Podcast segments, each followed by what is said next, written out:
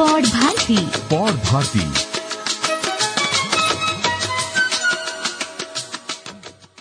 सोपान के पाँचवें अंक में आपका हार्दिक स्वागत है सोपान में हम बात करते हैं नौकरी व्यवसाय उद्यमिता और मोटिवेशन के बारे में ताकि हम आपके करियर में समृद्धि की सीढ़ी बनकर मदद कर सकें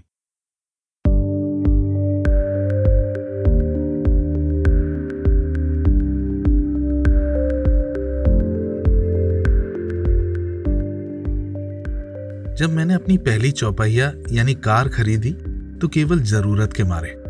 मुझे गाड़ी चलाने का कभी भी शौक नहीं रहा। पर ट्रेनिंग लेने के बाद और परमानेंट लाइसेंस मिलने के बाद भी मुझे कार चलाने में नानी याद आ जाती थी।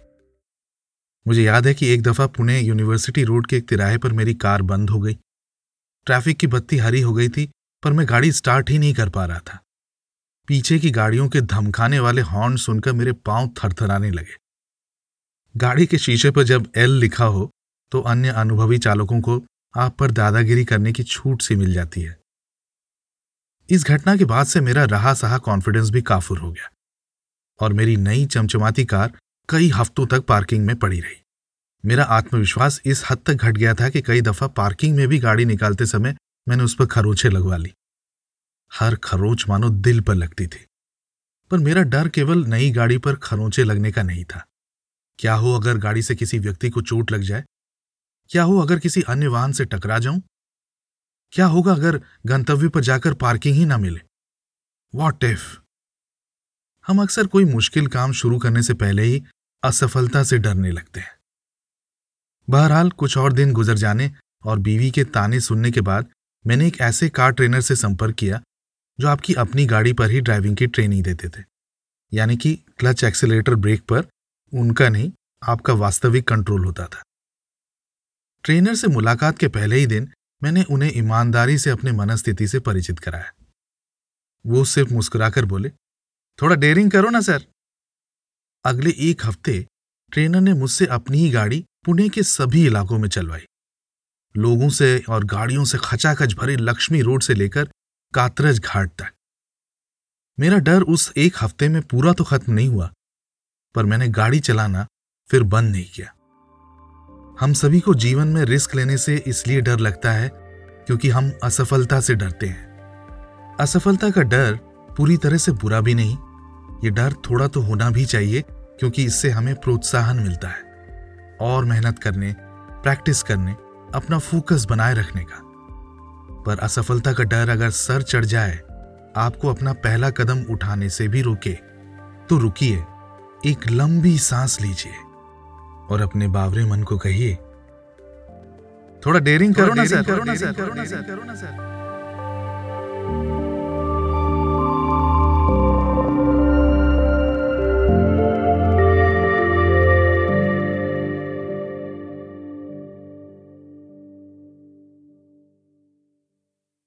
अगर स्कूल के दिनों में आपका जीके सामान्य से अच्छा था और आपकी अंग्रेज़ी भी बेहतर थी तो संदेह नहीं कि आपके माता पिता ने आपको बारहवीं कक्षा से ही एक आईएएस अधिकारी बनने के सपने ज़रूर दिखाए होंगे। आपने उसे सुना होगा कि कैसे कलेक्टर ज़िले का राजा होता है, बंगले, नौकर, चाकर, शोफर वाली नीली या लाल बत्ती वाली गाड़ी, सब मुफ़्त मिलता है और समयबद्ध प्रमोशन, स्थायी सरकारी नौकरी, शानदार तनख्वाह के अलावा सामंती रुतबा तो है ही। और क्या चाहिए जीवन में? पर शायद उन्होंने आपको उनतीस वर्षों में चौवन बार ट्रांसफ़र किए जाने वाले अशोक खेमका की मिसाल नहीं दी थी। हाँ, हम वो कलेक्टर नहीं जिनका फूक मारकर तबादला किया जा सकता है। दिल्ली तक बात मशहूर है कि राजपाल चौहान के हाथ में तंबाकू का पाइप और जेब में इस्तीफा रहता है। भारतीय प्रशासनिक सेवा या इंडियन एडमिनिस्ट्रेटिव सर्विस भारत के सबसे लोकप्रिय जॉब्स में से एक है। हर साल लाखों अभ्यर्थी यूपीएससी द्वारा आयोजित सिविल सर्विसेज़ परीक्षा देते हैं, पर मुट्ठी भर ही इसे क्लियर कर पाते हैं। सिविल सर्विस की परीक्षा के बारे में और अधिक जानने के लिए मैंने बात की श्री विजेंद्र चौहान से। विजेंद्र दिल्ली के जाकिर हुसैन कॉलेज में प्राध्यापक हैं और पंद्रह वर्षों से ज़्यादा समय से शिक्षा जगत से संबद्ध रहे हैं। बीते दशक में जब हिंदी ब्लॉगिंग प्रचलन में था, उस वक्त से ये मसीजीवी उपनाम से ब्लॉग भी लिखते रहे विजेंद्र एक प्रकाशित लेखक भी हैं। उनके द्वारा रचित, क्योंकि भाषा भी एक फ्रैक्टल है, हिंदी युग्म द्वारा प्रकाशित है। उनकी एक अन्य कृति, मीडिया व स्त्री, एक उत्तर विमर्श, भारत सरकार के भारतेंदु हरिश्चंद्र राष्ट्रीय पुरस्कार से सम्मानित भी की गई है। पिछले दो दशक से विजेंद्र भारतीय प्रशासनिक सेवाओं के प्रत्याशियों की मदद करते रहे हैं। उनके मॉक इंटरव्यूज़ लेते हैं, जिन्हें आपने अक्सर सोशल मीडिया और यूट्यूब पर देखा होगा। विजेंद्र सोपान के इस अंक में आपका स्वागत है। हमारे लिए समय निकालने के लिए बहुत बहुत शुक्रिया। क्यों ना शुरुआत आपके संक्षिप्त परिचय से ही की जाए। नमस्कार देवाशीष भाई। अरसे बाद आपसे बातचीत हो रही है। सोपान के सभी श्रोताओं को भी मेरा नमस्कार। आ, मेरा नाम विजेंद्र सिंह चौहान है। देवाशीष भाई और हम हिंदी के पुराने ब्लॉग दुनिया के दोस्त हैं। लेकिन मैं मूलतः एक शिक्षक हूँ हिंदी पढ़ाता हूँ। दिल्ली विश्वविद्यालय में पिछले पंद्रह सालों से, उससे पहले कभी स्कूल में पढ़ाया करता था। लेकिन आमतौर पर जो मेरा परिचय श्रोता जानते होंगे कुछ श्रोता ये भी जानते होंगे तो वो उन तमाम वीडियोस की वजह से जानते होंगे, जिसमें मैं आईएएस अधिक, अधिकारी बनने के जो प्रत्याशी हैं, उनको भूनता, ग्रिल करता दिखाई देता हूँ। ये एक ऐसा कार्यक्रम है जिसमें जिसमें हम लोग पिछले दो दशक से शामिल हूँ जिसमें वे विद्यार्थी जो आई की मेंस की परीक्षा पास कर लेते हैं उनकी सहायता के लिए हम लोग उनके मॉक इंटरव्यूज़ लेते हैं। विजेंद्र जैसा कि आपने बताया आप हिंदी ब्लॉगिंग से भी जुड़े रहे हैं।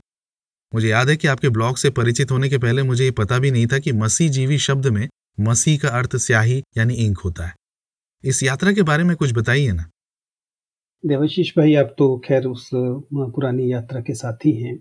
वो एक बहुत खूबसूरत अरसा था। यूनिकोड हिंदी में नया नया आया था और हिंदी में ब्लॉगिंग की शुरुआत मेरे पहुँचने से कुछ पहले आप लोग कर चुके थे। मैं शायद अस्सीवा, पिचासीवा कुछ ब्लॉगर रहा होगा, अगर हिंदी के ब्लॉग गिने जाएँ तो।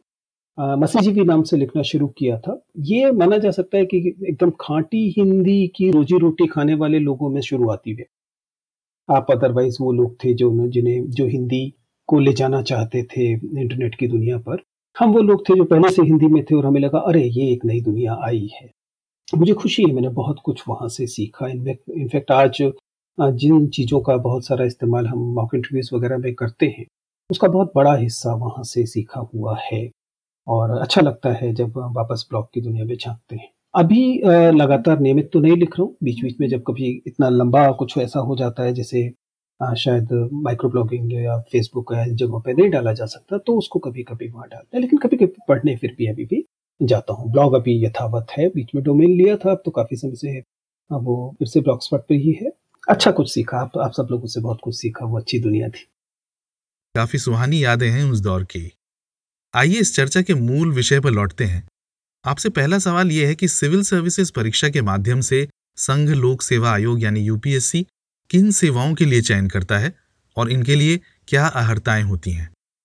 एक जिज्ञासा ये भी कि क्या किसी तरह की शारीरिक विकलांगता यानी फ़िज़िकल डिसेबिलिटी इन सेवाओं में चुने जाने की राह में बाधा बन सकती है? एलिजिबिलिटी का क्राइटेरिया है। जैसा हम जानते हैं कि इसके लिए जो न्यूनतम अहर्ताएँ हैं, वो यूपीएससी द्वारा नोटिफाई होती है। तकनीकी तौर पर ये जो सेवाएँ हैं, ये group A services of central government है।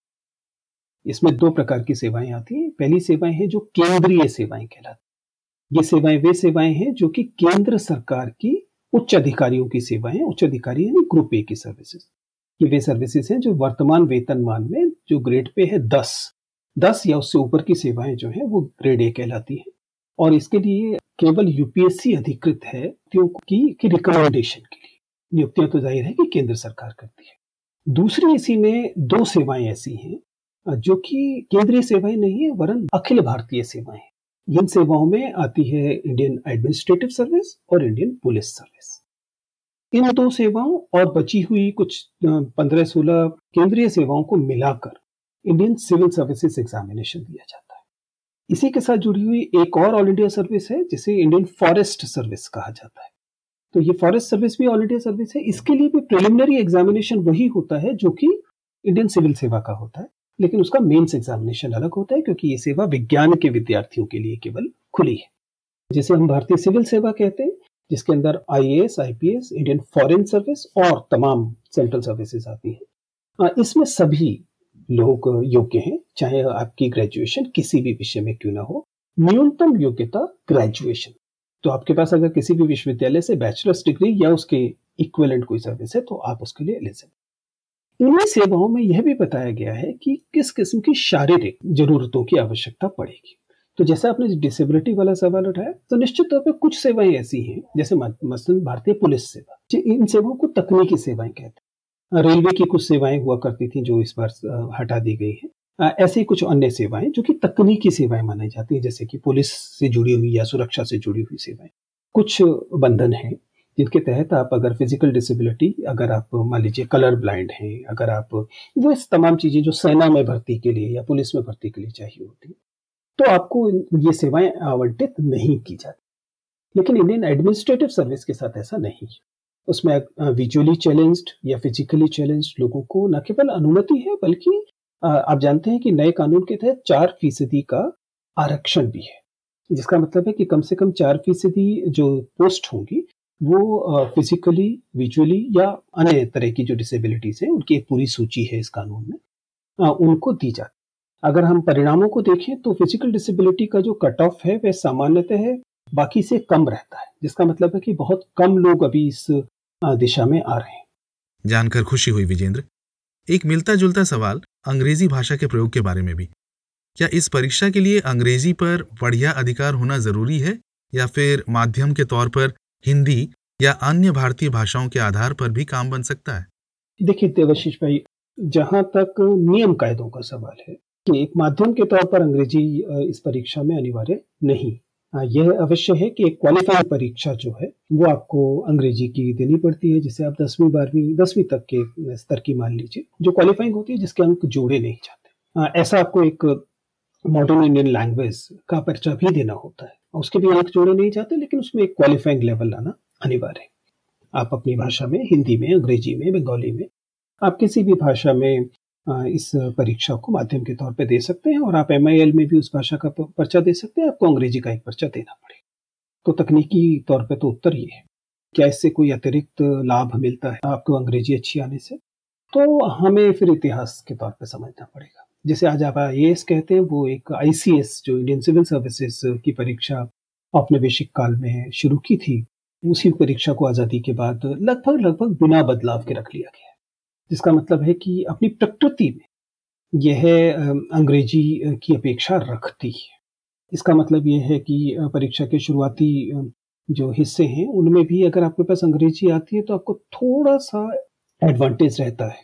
लेकिन हाँ नियमतः यह आवश्यक नहीं है। तो वे विद्यार्थी जो मान लीजिए इस परीक्षा को देना चाहते हैं और भारतीय भाषाओं, भाषाएँ उनके माध्यम है, मैं ये नहीं कहता कि आपको परीक्षा अंग्रेज़ी में ही देनी चाहिए, आप हिंदी में परीक्षा दे सकते हैं। लेकिन दुराव मत रखिए। ज़रूरत पड़ने पर उसे पढ़ सके, उससे, उस सामग्री को समझ सके, इतना, इतनी योग्यता अवश्य रखें। भले ही आप अच्छी अंग्रेज़ी बोल ना पाते हो, अच्छी अंग्रेज़ी लिख ना पाते हो, तब भी आप ये परीक्षा दे सकते हैं। हालाँकि अगर परिणामों पर नज़र डालें तो हम पाते हैं कि हिंदी या भारतीय भाषाओं के माध्यम से इस परीक्षा को पास करने वाले लोगों की संख्या काफ़ी कम है और पिछले कुछ सालों में और कम हुई है। जब से परीक्षा का नया ढांचा आया, उसके बाद से हम पाते हैं कि अंग्रेज़ी माध्यम वाले जो विद्यार्थी हैं, उनका अनुपात थोड़ा सा बढ़ा है।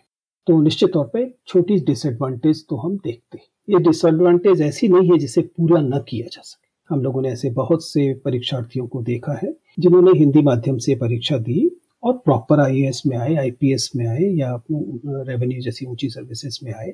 एक के बाद एक हमें ऐसे उदाहरण दिखाई देते हैं। आपने परीक्षा के ढांचे में बदलाव की बात की इस पर थोड़ा और प्रकाश डालें वीरेंद्र। पहले सिविल सेवा की परीक्षा में दो ऑप्शनल पेपर हुआ करते थे। फिर इस परीक्षा में सी सेट नाम से एक नया हिस्सा जोड़ा गया, जिसके बाद एक बड़ा आंदोलन हिंदी भाषी इलाकों में खड़ा हुआ, क्योंकि सी सेट के माध्यम से हिंदी के विद्यार्थियों को थोड़ा सा डिसएडवांटेज हो रहा था। बाद में सी सेट को तो क्वालिफाइंग कर दिया गया, लेकिन परीक्षा का ढांचा इस प्रकार का हो गया कि अब केवल एक ऑप्शनल पेपर रहता है, और बाकी चार पेपर का, जिसे हम जनरल स्टडीज़ कहते हैं, वह हिस्सा होता है। तो जो केवल मेज पर अपने एक ऑप्शनल की तैयारी के माध्यम से लोग परीक्षाएँ पास कर लेते थे, वो हिस्सा थोड़ा सा कम हुआ है। जिसका परिणाम ये हुआ है कि आप, अगर मान लीजिए आप हिंदी माध्यम के विद्यार्थी हैं तो पहले क्या होता था कि हिंदी माध्यम में आपने हिंदी साहित्य का एक पर्चा दे दिया और एक दूसरा इतिहास का या भूगोल का जो आपका मन किया आपने वो दे दिया। तो आपके पास ये इस अकादमिक हिस्सा जो था, वो ज़्यादा बड़ा था। अब जो हिस्सा है वो जनरल स्टडीज़ जैसी चीज़ें ज़्यादा हो गया है। और ऑप्शनल पेपर एक रह गया।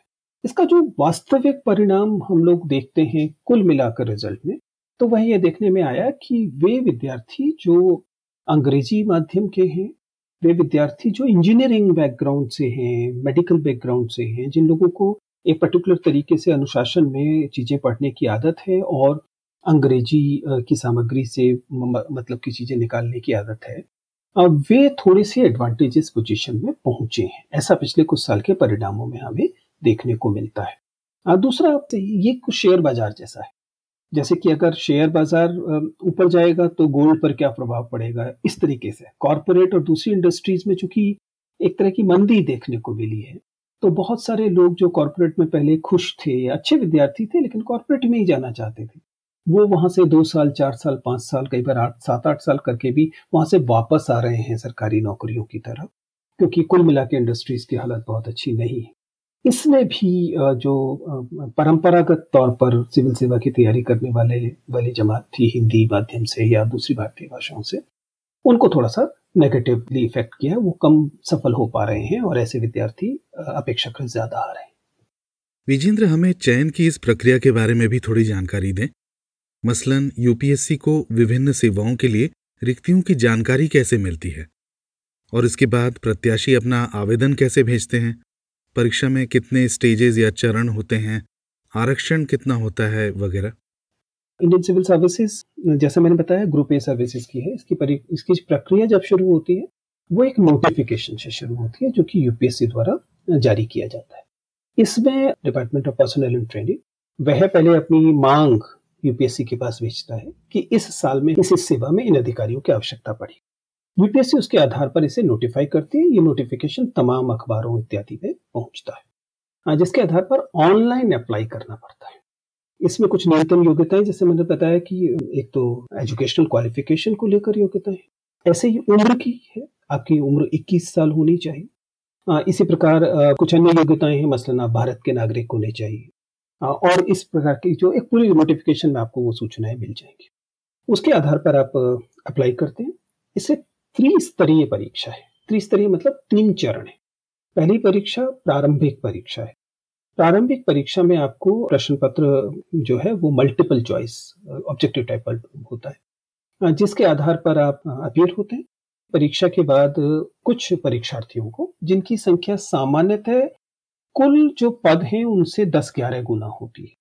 उतने लोगों को मुख्य परीक्षा देने के लिए बुलाया जाता है। मुख्य परीक्षा, इसकी मुख्य परीक्षा है, क्योंकि प्रारंभिक परीक्षा में आपने जो अंक लिए, वो आपका टोटल रैंक डिटरमाइन करने के लिए इस्तेमाल नहीं होते।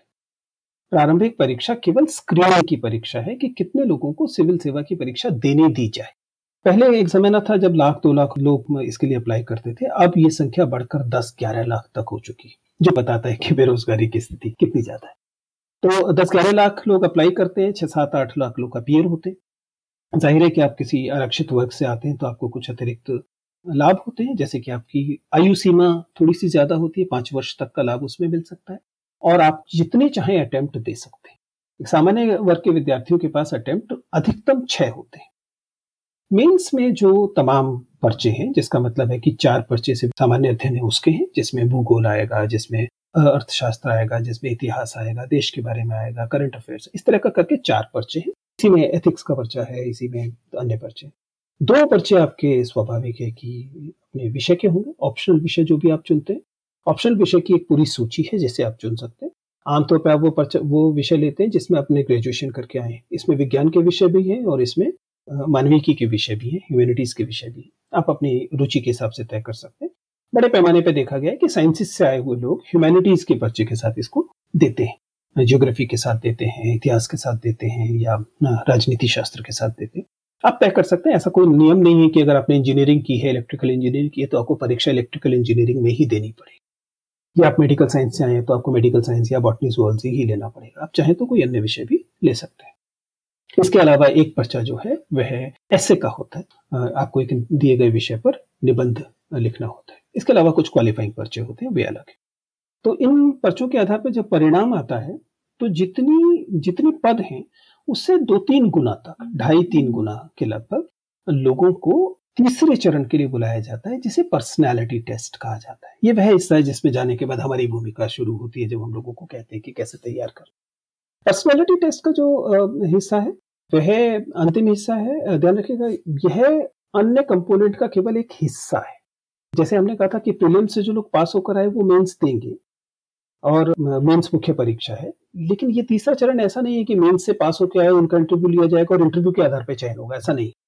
इंटरव्यू में आपको कुछ अंक दिए जाएँगे और उन अंकों को आपको मेंस के अंक के साथ जोड़ दिया जाएगा। और इससे कुल मिलाकर जो मेरिट बनेगी, उसमें आरक्षण का ध्यान रखते हुए आपको अंतिम चयन दिया जाएगा। इसी पीरियड में आपसे दो चॉइसेस ली जाती है। एक चॉइस तो आपकी सर्विस प्रेफरेंसेस होती है। कि अगर आपका चयन हो जाता है तो आप किस सेवा में जाना चाहेंगे, आपकी वरीयताएँ क्या है? तो आप मान लीजिए, विद्यार्थी आमतौर पर आईएएस को सबसे ऊपर रखते हैं, कुछ लोग आईएफएस फॉरेन सर्विस को भी ऊपर रखते हैं, लेकिन अधिकतर विद्यार्थी आईएएस को ऊपर रखते हैं। फिर आईपीएस है फॉरेन सर्विसेज़ है रेवेन्यू है और अन्य सेवाएँ आप इनको क्रम से लगा देते हैं। कि भाई या तो सबसे पहले मेरी इच्छा ये है, ये ना मिले तो ये मिल जाए। इस तरीके से आप पूरा क्रम से लगाते हैं। इससे ये एक इंपॉर्टेंट हिस्सा है जिसमें आपकी रुचियाँ और आपकी इच्छाएँ शामिल होती हैं। एक तो आपसे ये लिया जाता है, दूसरा आपसे आपकी कैडर प्रेफरेंसेस ली जाती है। यानी यदि आप आईएएस बन गए या आईपीएस बन गए, इन दो पे लागू होता है तो आप किस राज्य में सेवा करना चाहेंगे? जैसा मैंने बताया कि ये ऑल इंडिया सर्विस है। ऑल इंडिया सर्विस का मतलब होता है कि आपकी नियुक्ति तो केंद्र सरकार करती है लेकिन आप सेवाएँ राज्य सरकार को दे रहे हो। तो आपको यूँ पूरे देश में कहीं भी ट्रांसफ़र किया जा सकता है, लेकिन सामान्यतः आपको पहले एक राज्य के साथ जोड़ा जाए। आप उस राज्य में जाकर डिप्टी कलेक्टर, फिर कलेक्टर बनेंगे, फिर उसके राज्य में अन्य पदों पर जाएँगे। आवश्यकता पड़ने पर आप सेंट्रल डेपुटेशन पे जा सकते हैं, यानी केंद्र सरकार भी आपको बुला सकती है। तो ये विशेष तरह की सेवाएँ हैं जो फेडरल स्ट्रक्चर के हिसाब से बड़ी इंटरेस्टिंग सेवाएँ हैं कि आप होते राज्य सरकार के अधिकारी हैं लेकिन ज़रूरत पड़ने पर आप केंद्र सरकार में भी आ सकते तो वहाँ पर आपको कैडर प्रेफरेंसेस देनी होती है कि आप किस राज्य को वरीयता देना चाहिए कैडर प्रेफरेंस देने का मतलब ये नहीं होता कि आपको वही कैडर मिल जाएगा लेकिन आपकी वरीयताओं का ध्यान रखा जाता है आपको राज्य अलॉट करते समय। आ, ये इसलिए भी कभी कभी ध्यान रखा जाता है कि कई बार लोग भाषा के कारण बहुत परेशान रहते हैं कि मान लीजिए कोई व्यक्ति तमिलनाडु का है और उसको दिल्ली में सेवा देनी पड़ रही है तो हो सकता है उसको हिंदी में थोड़ी दिक्कत हो। हालाँकि ये सब प्रशिक्षण में सिखाया जाता है, इसलिए कोई चिंतित होने वाली बात नहीं। तो ये दूसरी चीज़ है, और इसके आधार पर एक चयन तय होता है, और आपको सेवाएँ और राज्य कैडर दिए जाते विजेंद्र, इस परीक्षा में भारत भर से विभिन्न आर्थिक और सामाजिक पृष्ठभूमि और शैक्षणिक योग्यता के लोग भाग लेते हैं। क्या चयनित हो जाने के बाद सफल लोगों को सीधे पोस्टिंग पर भेज दिया जाता है, या उनको कुछ प्रशिक्षण भी दिया जाता है? जी जी, निश्चित तौर पर इनमें से प्रत्येक सेवा के लिए आप आईएएस अधिकारी बने आईपीएस अधिकारी बने रेवेन्यू अधिकारी बने रेलवे अधिकारी बने, कोई भी सेवा। देखिए, एक होती है स्पेशलिस्ट सेवा, जैसे मान लीजिए आप इंजीनियरिंग करके आए इंजीनियरिंग में जा रहे हैं, तब तो आप इंजीनियरिंग सीख कर आए थे। लेकिन ये सामान्य सेवाएँ हैं जनरलिस्ट सेवाएँ। तो आप कुछ भी पढ़ के आए हुए हो सकते हैं, लेकिन आपको एक सामान्य प्रशासन देना है। इसलिए आपके अंदर कुछ विशेष गुणों को और कौशलों को देने की आवश्यकता होती है। तो जब भी अधिकारियों का चयन होता है, उनको, उनकी परिवीक्षा, यानी कि प्रोबेशन पीरियड में, उनको ट्रेनिंग्स पे भेजा जाता है। शुरुआती ट्रेनिंग जिसे हम फाउंडेशन कोर्स कहते हैं कॉमन होती है, जो कि लबासना, जिसे हम लाल बहादुर शास्त्री नेशनल अकेडमी कहते हैं मसूरी में है। वहाँ जाकर आप लगभग चार महीने का ये कोर्स करते हैं, अधिकांश ग्रुप ए के जो लोग होते हैं। और उसके बाद, वहाँ चार महीने का कोर्स करने के बाद, आप तमाम अधिकारी अपनी अपनी अकेडमियों में चले जाते हैं। जैसे मसलन आईपीएस अधिकारी हैदराबाद चले जाएँगे, जहाँ पर नेशनल पुलिस अकेडमी है। ऐसी रेलवे के अधिकारी, रेलवे अकेडमी चले जाएँगे। जो केवल एडमिनिस्ट्रेटिव ऑफिसर आई हैं, वो मसूरी में रह जाएँगे। क्योंकि मसूरी वाली अकेडमी उनकी अकेडमी है। और ये लगभग ढाई पौने तीन साल तक का चला हुआ प्रशिक्षण होता है, जिसमें अटैचमेंट पोस्टिंग्स होती हैं, जिसमें थियोरिटिकल काम होता है, जिसमें प्रैक्टिकल काम होता है। उसके बाद परीक्षा भी होती है। और उस परीक्षा के बाद जो सफल अधिकारी होते हैं, लगभग सभी सफल होते हैं, लेकिन किसी किसी अधिकारी का प्रोफेशन बढ़ाना पड़ता है अगर वो बहुत अच्छा नहीं सीख पा रहा है।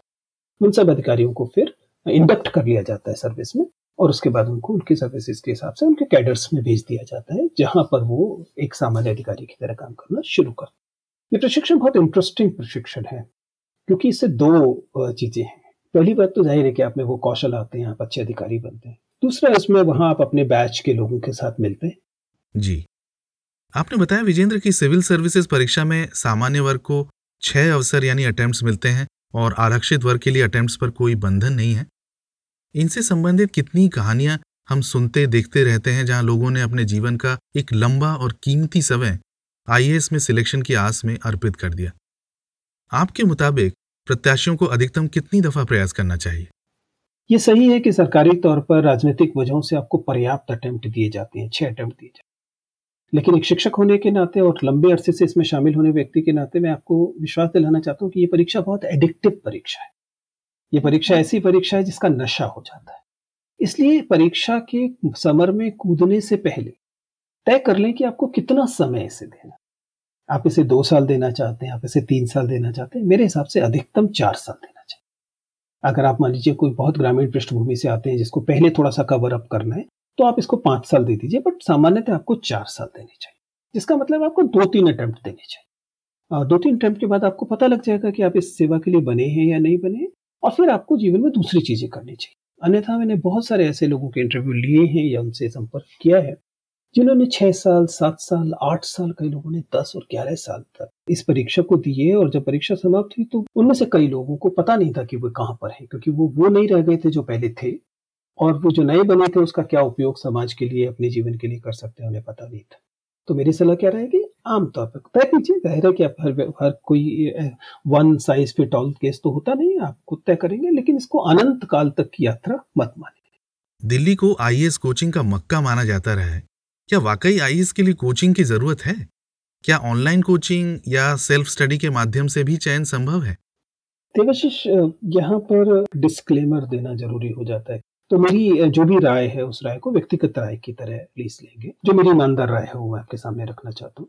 ये आपने सही कहा मैं दिल्ली में हूँ और मैं दिल्ली में ही नहीं हूँ मैं मुखर्जी नगर इलाके में रहता हूँ जिसे इस इंडस्ट्री का हब माना जाता है। मुखर्जी नगर और राजेंद्र नगर ये दो मुख्य इलाके हैं। हिंदी माध्यम के लिए मुखर्जी नगर और अंग्रेज़ी माध्यम के लिए राजेंद्र नगर या करोल बाग जिसे कहा जाता है। आ, तो ये बात सही है कि पिछले कुछ तकरीबन 25-30 सालों में दिल्ली का जो ये इलाका है यह कोचिंग हब के तौर पर सामने आया है। और जहाँ तक तैयारी का प्रश्न है देखिए कोचिंग के दो कंपोनेंट्स हैं। एक कंपोनेंट तो है कि जब आप क्लासरूम में जाते हैं और सीखते हैं। इसका जो मुख्य लाभ है वह है कि आप उन गलतियों से करने से कभी कभी बच सकते हैं जो आपसे पहले कोई और कर चुका। क्योंकि कोचिंग आपको बता देती है कि भाई ये ये गलती है, ये चीज़ें पढ़नी चाहिए, ये चीज़ नहीं पढ़नी चाहिए। लेकिन वो मुझे हिसाब से सेकेंडरी है। मेरे हिसाब से जो इम्पोर्टेंट हिस्सा है वो ये है, जैसा आपने कहा कि हब बन गया तो एक इसका एक पूरा इकोसिस्टम डेवलप तैयारी के लिए आपको सामग्री की आवश्यकता पड़ेगी, तैयारी के लिए आपको पीयर ग्रुप की आवश्यकता पड़ेगी, तैयारी के लिए आपको बदलावों की खबर की ज़रूरत पड़ेगी। इसके अपने लाभ हानि दोनों है, लेकिन लाभ वाले हिस्से पर अगर फोकस करें तो आपको एक इको सिस्टम मिलता है। जिस इको सिस्टम में आपको पता है कि पढ़ने के लिए जगह कौन सी है लाइब्रेरी है रात में अगर एक बजे पढ़ना चाहते हैं तो कौन सी जगह सुरक्षित है? जहाँ तक कोचिंग तैयारी के लिए ज़रूरी है या नहीं? कोविड ने हमें ये दिखा दिया कि ये अनिवार्य चीज़ तो नहीं। तो आपके पास तीन मोड हुए। पहला हुआ, आप पूरी तरह से सेल्फ स्टडी कर। आप घर में ही रहें और घर में ही रहकर तैयारी करें। हमारे पास एकाध उदाहरण ऐसा मिलता है, जिसमें इसके बावजूद लोगों ने परीक्षाएँ पास की। लेकिन आप समझिए कि एकाध उदाहरण अगर है तो हम उसे अपवाद कहेंगे। ऐसा नहीं है कि दिल्ली आना ज़रूरी है। बहुत सारे लोग हैं जो इलाहाबाद रह के देख परीक्षा देंगे या लेकिन हाँ नॉर्मली घर से निकलकर जो तैयारी करने वाला माहौल होता है, उसका प्रभाव पहले पड़ता दिखाई दिया था। दूसरी स्थिति है, जिसे आपने ब्लैंडेड मोड का कि आप रहें तो अपने घर पर ही, लेकिन ऑनलाइन परीक्षा ऑनलाइन माध्यमों से इस इकोसिस्टम से जुड़े रहें। ये बेस्ट ऑफ़ बोथ वर्ल्ड देने की कोशिश है। तीसरी स्थिति है, यदि आपके पास संसाधन है या समय है तो आप अपनी जगह को छोड़कर किसी ऐसी जगह पर पहुँच जाएँ जहाँ पर ये दोनों तरह की सुविधाएँ उपलब्ध हैं। देखिए, ये इस बात पर निर्भर करेगा कि आप इस परीक्षा को कितना महत्वपूर्ण मानते हैं। और यहाँ मैं वह चीज़ कह रहा हूँ जो आमतौर पर इंडस्ट्री के लोग कहने से बचते हैं। देखिए, ये मात्र एक परीक्षा है। इससे मात्र एक नौकरी मिलती है। इसे इसे ही, ऐसे ही देखने की ज़रूरत है। ये जीवन बदल देने वाली क्रांतिकारी चीज़ नहीं है। ये मात्र एक सरकारी नौकरी ही है। ये वो सामंती सोच है हम लोगों की, जिसमें हमने औपनिवेशिक काल में जब कलेक्टर को देखा, तब हमें ये लगा कि नहीं, ये तो राजा है, क्योंकि हमें हम दरअसल प्रजा होने के लिए अभिशप्त थे। इसलिए जो हमें ऐसे कोई व्यक्ति दिखाई देता था कि उसने कहा कि हाँ भाई, इसका ये काम कर दो और हो गया तो हम हम हम प्रजा भाव में मान के चलते थे कि ये सब कुछ है। अंततः ये केवल एक सरकारी नौकरी है, जिसमें सत्तर अस्सी हज़ार रुपए की तनख्वाह मिलती है, जो कि दुनिया की सबसे बड़ी तनख्वाह नहीं है। तो आप उसे केवल उतना ही महत्व दें जितना एक नौकरी को दिया जाना चाहिए। उसके बाद यदि आपके अंदर ये कॉलिंग है कि नहीं, आपको ये करना ही चाहिए तो आप साल दो साल इसके लिए अपना घर छोड़कर आ सकते हैं, जैसे पढ़ाई लिखाई के लिए आते हैं। ईमानदारी से मेहनत कीजिए, उससे आप इतना हासिल कर लेंगे कि आप अगर मान लीजिए किसी वजह से आईएएस अधिकारी नहीं भी बन पाए तो पीसीएस अधिकारी बन जाएँगे, जो कि कमोवेश वैसी ही नौकरी है, केवल थोड़ी सी तनख्वाह कम है। तो मेरी सलाह तो हमेशा ये रहेगी कि कृपया अपनी स्थितियों को देखें, उसके आधार पर फैसले लें हाँ लेकिन निश्चित तौर पर ये देश की तो सबसे अच्छी नौकरी है। तो साल दो साल दिए जाने की के लायक तो निश्चित तौर पर है। यदि आप बाकी चीज़ें अफोर्ड कर सकते हैं आर्थिक और अन्य तौर पर तो आपको मेरे ख्याल से ये अवसर ले लेना चाहिए, यदि आपकी इनर कॉलिंग ऐसी है। लेकिन कृपया इसे केवल एक नौकरी माने। विजेंद्र, मैंने आपके मॉक इंटरव्यू के कुछ सत्र देखे और पाया कि आमतौर पर इंजीनियरिंग या मेडिकल स्नातक या अन्य सेवाओं से आ रहे प्रत्याशियों से ये जिरह की जाती है।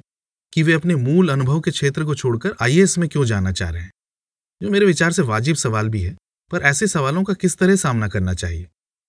देखिए देवाशीष जी, जब हम इस परीक्षा को देखते हैं तो इसका जो तीसरा चरण है, जिसके अंक तो दो सौ पचहत्तर है तो बहुत ज़्यादा अंक नहीं पूरे, पूरी परीक्षा में। लेकिन इसका प्रभाव बहुत ज़्यादा होता है क्योंकि ये उन लोगों का है जिन लोगों ने मेंस की परीक्षा पास की।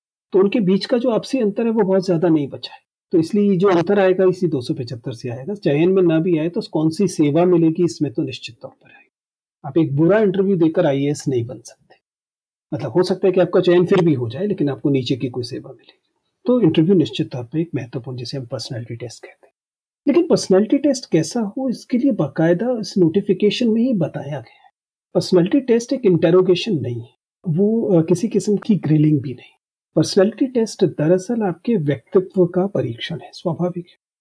आपको समझना है कि जो भी सवाल पूछा गया उसका रैशनल क्या है? क्योंकि मैं आमतौर पर प्रश्न पूछने के बाद फीडबैक देता हूँ इंटरव्यू के अंत में। तो इस बात को मैं दोहराता हूँ कि जब आपसे कोई सवाल पूछा जाए तो अपने आप से दो सवाल पूछिए पहला कि क्या आपके पास इसका उत्तर है कि नहीं? और दूसरा, आपसे ये सवाल पूछा क्यों जा रहा है? क्योंकि सवाल इसलिए नहीं पूछे जाते कि आपसे कोई जानकारी हासिल करनी जब मैं आपसे पूछ रहा हूँ कि आप इंजीनियरिंग से, मान लीजिए इंजीनियरिंग आपका विषय था, आपने हिंदी क्यों ले लिया? तो मुझे पता है कि क्यों ले लिया।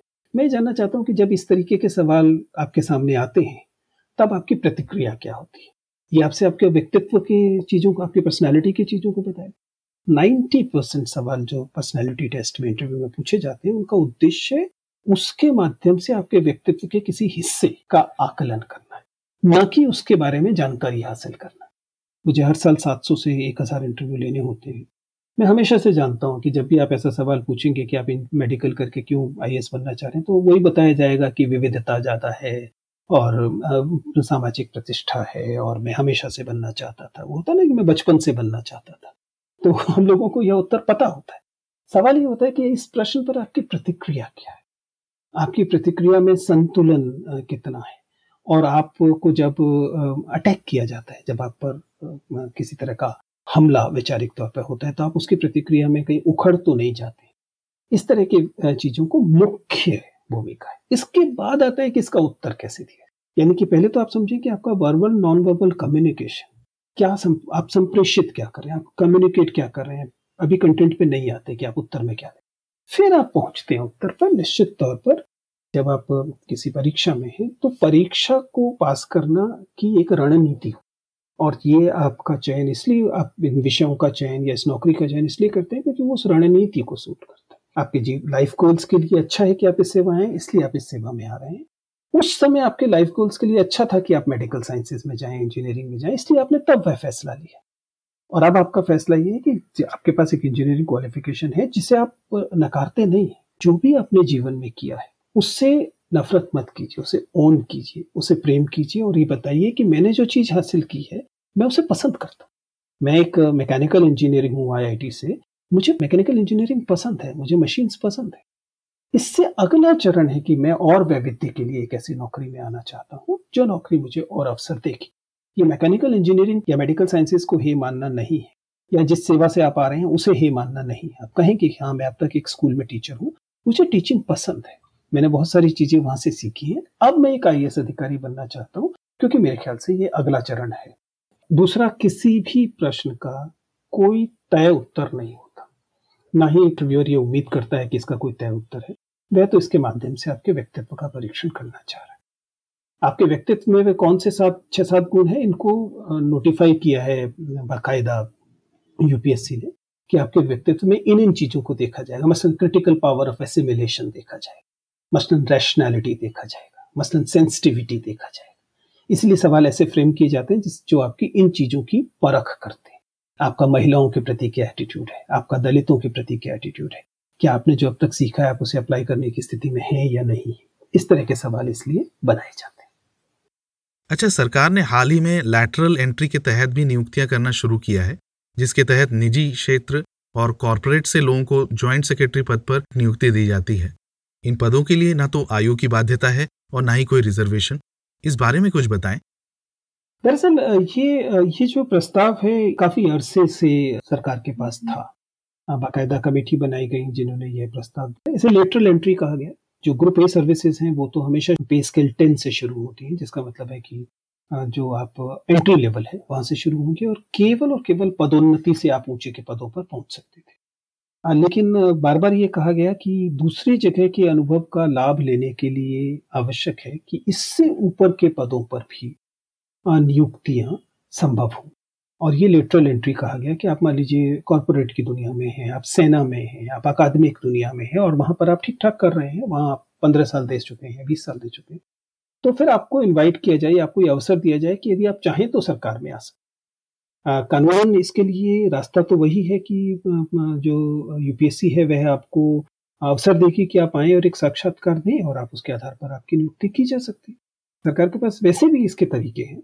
मसलन आपको डेपुटेशन पे बुलाया जा सकता है, आपको ओएसटी बनाया जा सकता है ऑफिसर ऑन स्पेशल ड्यूटी बनाया जा सकता है।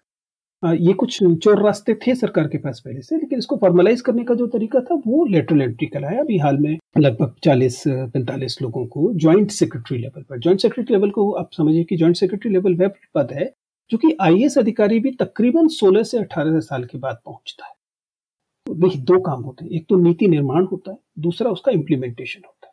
शुरुआत में अधिकारी पहले पंद्रह साल तक नीतियों का केवल अनुपालन कर रहे होते हैं। नीतियाँ सेक्रेटरीट में बनती हैं मंत्रालयों में बनती है।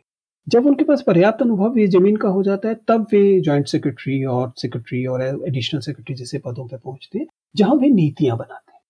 तो सरकार ये चाहती थी कि नीतियाँ बनाने में डायरेक्ट इनपुट जो है, वो कॉरपोरेट से या दूसरे क्षेत्रों से मिल सके। तो लेटर इस लिहाज से एक अच्छा कदम कहा जा सकता है। बशर्ते वो उस नियत और उस सुचिता के साथ हो जो उसमें कथनी के तौर पर तो ऐसा ना हो जाए कि कॉरपोरेट इम्प्लांट्स वहाँ पहुँचने लगे। अभी तक कॉरपोरेट केवल लॉबिंग से नीतियों को प्रभावित करते थे। लेकिन अगर मान लीजिए ये एक रास्ता ही हो जाए कि आप समझ कॉन्फ्लिक्ट ऑफ़ इंटरेस्ट कितना भयानक हो जाए। क्योंकि ये सवाल तो उठेगा ना कि कोई ज्वाइंट सेक्रेटरी के लेवल पर आ रहा है, सोलह साल से, अठारह साल से कॉर्पोरेट में, वहाँ पर वो, उसका जो पैकेज था वो एक करोड़ या दो करोड़ का था। वो मात्र बीस लाख के पैकेज पर आ क्यों रहा है? सैद्धांतिक तौर पर ये एक अच्छा कदम। विजेंद्र, आपने इतने लोगों का मौक साक्षात्कार लिया है। ज़ाहिर है, इनमें से कई प्रत्याशी विभिन्न सेवाओं में सिलेक्ट भी होते होंगे।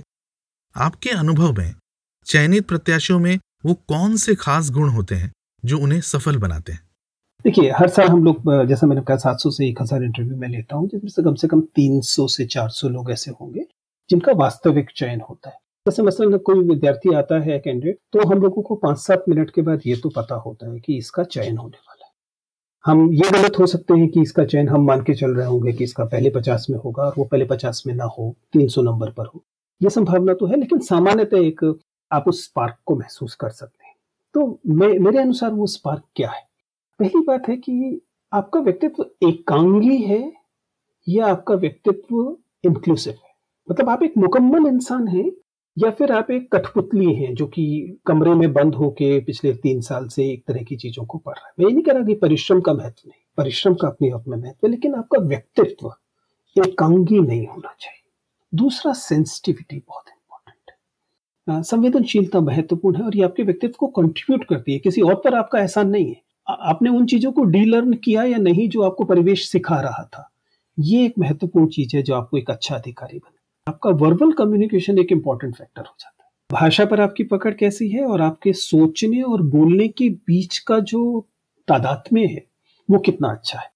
इससे काफ़ी कुछ फ़र्क पड़ता है। आपका शब्द भंडार कैसा है? चाहे हिंदी में, चाहे अंग्रेज़ी में। और आपके अंदर हाजिर जवाबी का जो स्तर है विट का जो स्तर है, वो कैसा है?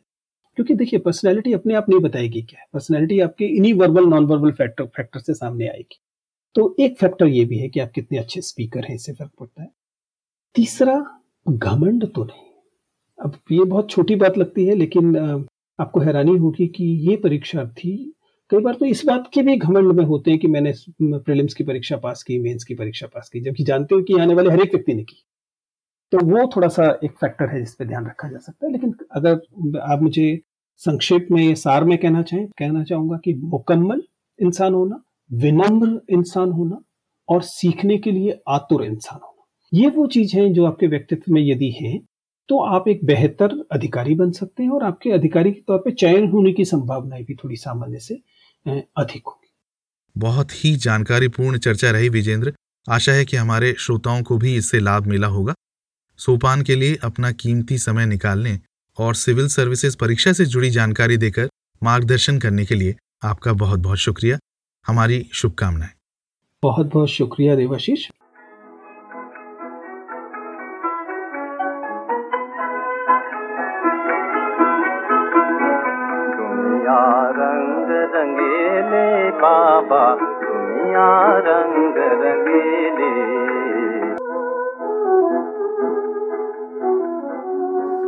दुनिया रंग रंगीली में कुछ मज़ेदार वाक्य, कुछ ट्रिविया कुछ अनोखे क्षण हमारी कामकाज की दुनिया से ही।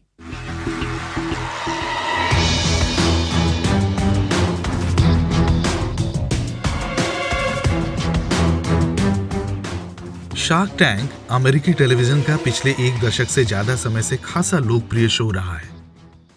इस शो में नवोदित उद्यमी यानी एंटरप्रेनर अपने उत्पाद की इन्वेस्टर्स यानी शार्क्स को लुभाने के लिए अपनी एलिवेटर पिच प्रस्तुत करते हैं, ताकि वे उन्हें अपने उद्यम में निवेश के लिए आकर्षित कर सकें। शार्क टैंक के भारतीय संस्करण शार्क टैंक इंडिया का सोनी लिव पर पहला सीज़न हाल ही में संपन्न हुआ और काफ़ी चर्चा में भी रहा। शार्क टैंक इंडिया के 31वें अंक में कोयम्बटूर की उद्यमी जोड़ी श्रीलता कौशिक और कौशिक देवराजन ने अपना पिच प्रस्तुत किया था अपनी स्मार्ट डोर लॉक्स की कंपनी एस्ट्रिक इंजीनियरिंग प्रोडक्ट्स के बारे में। उनकी मांग थी तीन प्रतिशत इक्विटी के लिए पचहत्तर लाख के निवेश की। उनके उत्पाद पूर्णतः स्वदेश निर्मित हैं। ये ताले आपके मोबाइल ऐप से कंट्रोल किए जा सकते हैं और अलग अलग मॉडल आर या फिंगरप्रिंट से भी चलाए जा सकते हैं। और हाँ इनकी पारंपरिक चाबी तो होती ही है। ताले पर हुए हर एक्सेस को एडब्ल्यूएस के सर्वर में स्थित एक्टिविटी लॉग में स्टोर किया जाता है। पर यह उत्पाद शार्क्स को खास जचा नहीं और श्रीलता और देवराजन को खाली हाथ लौटना पड़ा। अच्छा लग रहा अच्छा लग रहा अच्छा फील आ रही फील आ रही बोल। उल्लेखनीय बात यह है कि होम सिक्योरिटी से ही संबंधित एक और उत्पाद अमरीकी शार्क टैंक में भी लाया गया था। सन 2013 में जेमी सिमनॉफ अपने वाईफाई इनेबल्ड वीडियो डोरबेल के साथ आए थे जिसका नाम था डोरबॉट। डोरबॉट जेमी का पहला स्टार्टअप नहीं था। इसके पहले उन्होंने विश्व का पहला स्पीच टू टेक्स्ट ऐप बनाया था जिसे बाद में उन्होंने 2009 में डाइटेक को बेचा और 2011 में उन्होंने अनचाहे ईमेल से मुक्ति पाने में मदद करने वाली सर्विस अनसब्सक्राइब डॉट कॉम की स्थापना की, जिसे दो साल बाद उन्होंने ट्रस्टेड आईडी को बेच दिया। डोरबॉट भी एक स्मार्टफ़ोन एप्लीकेशन था, जो घर के मालिक को दरवाजे पे मौजूद व्यक्ति को कहीं से भी देखने और चैट करने की सुविधा देता था। ये दुनिया का पहला वायरलेस डोरबेल था, जो टू वे ऑडियो कम्युनिकेशन और वन वे वीडियो मॉनिटरिंग प्रदान करता था। जेमी ने शार्क टाइम पर जाने के लिए डेमो बनाने पर बीस हज़ार डॉलर खर्च कर दिए थे और उनके बैंक अकाउंट में उस वक्त फूटी कौड़ी भी नहीं बची थी। नवंबर में प्रसारित शो पर जेमी ने बताया कि उनकी सालाना बिक्री एक मिलियन डॉलर या लगभग साढ़े सात करोड़ रुपए की थी और उनके निवेश की मांग थी दस प्रतिशत इक्विटी के लिए लगभग पाँच करोड़ रुपए। दुर्भाग्यवश उनके उत्पाद में किसी भी शार्क ने रुचि नहीं दिखाई और जेमी को खाली हाथ लौटना पड़ा। फिल्मी बात है कुछ धंधे की बात नहीं है इसमें। बहुत सिंपल सी बात है धंधा फाउंडर को चलाना है। रिजेक्शन से सामना करने के दो तरीके हो सकते हैं। पहला आप ये मान लें कि रिजेक्शन कोई दैवीय संकेत है जो ये बता रहा हो कि आप सही दिशा में नहीं चल रहे थे और राह बदल लें। या दूसरा आप इसे सफलता के मार्ग पर अपनी यात्रा का एक पड़ाव मात्र मानकर आगे बढ़ते रहें। जेमी ने दूसरा विकल्प चुना। और हार नहीं मानी। उन्हें अपने ईजाद पर पूरा भरोसा था। शार्क टैंक पर उनके एपिसोड के एयर होने के बाद उनकी कंपनी की आय पाँच मिलियन डॉलर तक पहुँच गई। उनकी कंपनी में 2015 में रिचर्ड ब्रांसन ने 28 मिलियन डॉलर और फिर 2017 में गोल्डमैन सैक्स ने 109 मिलियन डॉलर का निवेश किया। अंततः 2018 में एमेजॉन ने 1.1 बिलियन डॉलर, यानी करीब बयासी करोड़ अट्ठासी लाख रुपए देकर डोरबॉट को खरीद लिया। डोरबॉट का नया नाम रखा गया रिंग। और जैसा कि कहते हैं, द रेस्ट इज़ हिस्ट्री. 2013 में एक प्रतियोगी के रूप में शामिल हुए जेमी पाँच साल बाद शार्क टैंक में पुनः शामिल हुए, पर इस बार एक शार्क के रूप में।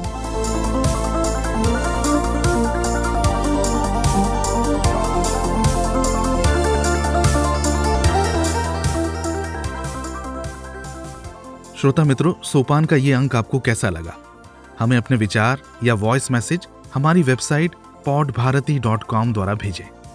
अगर आप हमारे आगामी अंकों में शामिल होना चाहते हैं तो हमसे हमारी वेबसाइट पर दिए कॉन्टैक्ट फॉर्म से संपर्क कर सकते हैं, या फिर हमारे ट्विटर फेसबुक या इंस्टाग्राम हैंडल पर संदेश भेजें। अगले अंक तक के लिए देवाशीष की ओर से शुभकामनाएँ।